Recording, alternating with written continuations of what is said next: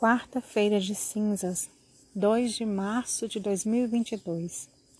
Guardai-vos de praticar a vossa justiça diante dos homens. O evangelho de hoje está em Mateus 6, versículos de 1 a 6 e do 16 ao 18.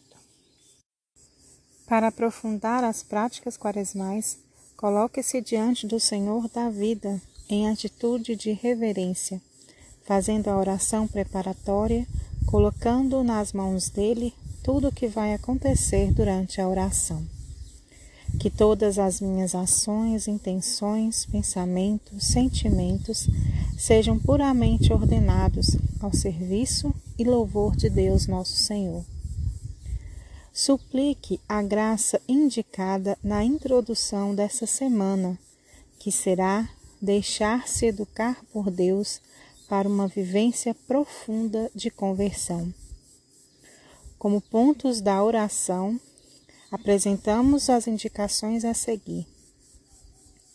Com a cerimônia da imposição das cinzas, toda a Igreja dá início ao percurso quaresmal. Nesse tempo litúrgico, inspirados pelo tema da campanha da Fraternidade 2022, teremos a oportunidade de de experimentar um modo diferente de viver, de nos deixarmos conduzir pelo Espírito, o grande Mestre que nos ensina com amor. Precisamos alargar o espaço no coração e na mente para acolhermos as coisas novas que Deus quer nos ensinar. Em sintonia com todas as comunidades cristãs, somos chamados a viver o tempo quaresmal sempre de maneira nova e inspiradora. O centro de nossa vida é Jesus Cristo, sua pessoa, seu ensinamento, o mistério de sua morte e de sua ressurreição. O caminho do seu seguimento é sempre rico e surpreendente. Muitas vezes corremos o risco de viver o tempo litúrgico da Quaresma como uma celebração rotineira, algo já conhecido.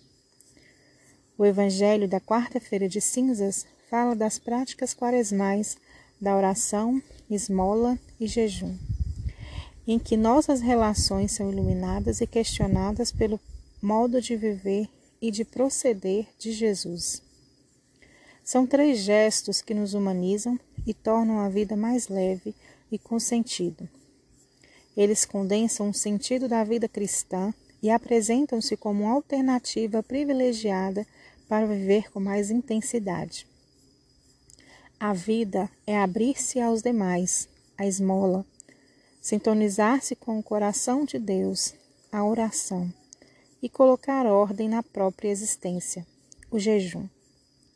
Assim, sintonizados com o tema da campanha da fraternidade, a quaresma é também um tempo privilegiado para reeducar todo o ser, os sentidos, as relações, os afetos.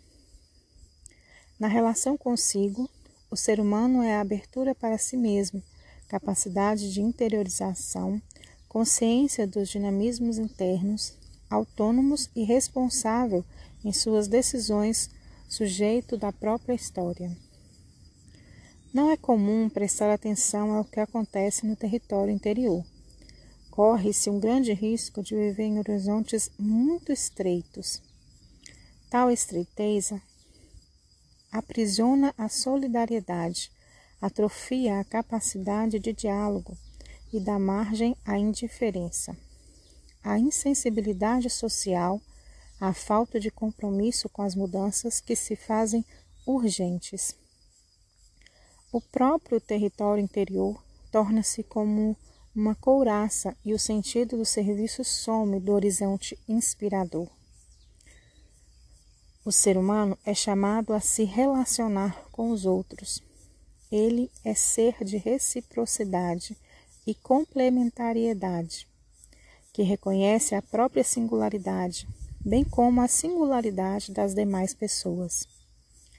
Reconhecer-se a si mesmo e reconhece o outro na sua diferença, coloca-se numa atitude de relação dialogal é o ser humano solidário que caminha lado a lado com a caravana humana. Aqui ganha sentido a expressão bíblica esmola, que sempre está ligada à compaixão e à piedade. A esmola mantém profundamente unidos o sentimento de compaixão e a ternura com a solidariedade afetiva. Significa ser sensível às necessidades dos outros, que em alguns casos será econômica, em outras, psicológica, em outros, afetiva. A esmola é a misericórdia em ação. Na relação com o mundo criado, o ser humano se coloca como responsável e colaborador no cuidado e na transformação da natureza, e numa atitude de respeito e reverência para com o universo, dom de Deus. Descobrimos aqui o verdadeiro sentido do jejum. O jejum humaniza, pois faz a pessoa descer do pedestal, tornando-a mais sensível e solidária. Fazer jejum só tem sentido quando brota da sensibilidade que faz sair de si mesmo para viver a partilha, a comunhão. Jejuar também pode ser um convite para ordenar a mente, pacificar o coração, serenar os olhos, guardar a língua, purificar a tendência ao imediatismo, ao falso moralismo, ao puritanismo e ao perfeccionismo. Implica também não se deixar levar pela tentação de falar mal dos outros, destruir reputações e ser ve veiculador de ódios e fake news. Por fim, para o ser humano, Deus é o grande outro que o fundamenta e o constitui e com ele estabelece uma relação dialógica. Reconhece-se como precedente, procedente dele e a ele se sente chamado e capacitado a uma experiência de intimidade e comunhão amorosa.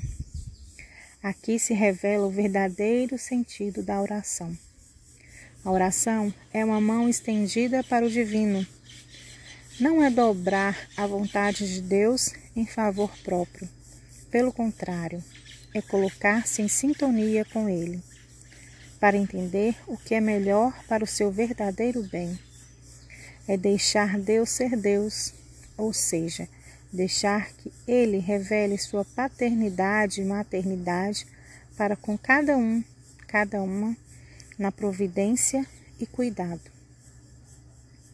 Agora, leia saboreando o texto evangélico indicado para este dia.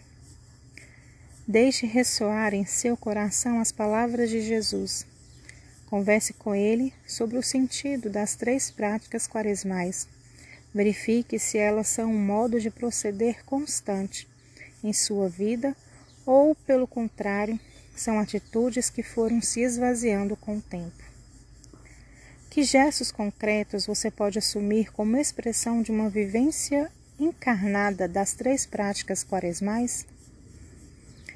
Termine sua oração dando graças ao Senhor talvez lendo o salmo indicado de hoje e registrando em seu caderno de vida os sentimentos e apelos que brotaram com mais força. Boa oração.